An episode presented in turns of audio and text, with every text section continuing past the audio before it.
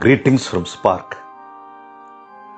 This is a continuation of the audio podcast of reading of my poem from my book Mystic Delights Through the Senses.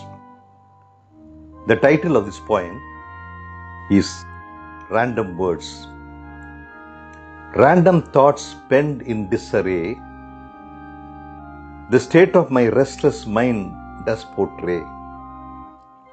Deliberate attempt dulls the incessant flow. Featureless landscapes in my tired mind grow. The torn sheets, unkempt floor strewn, cast rumpled shadows as the misty moon travels the firmament in tedious sequence.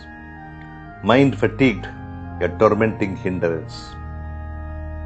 Through sleepy eyes amidst the litter spread, casual words, a meaningful order is read, quickly captured on a fresh page of cellulose, a fine verse I can now lucidly compose.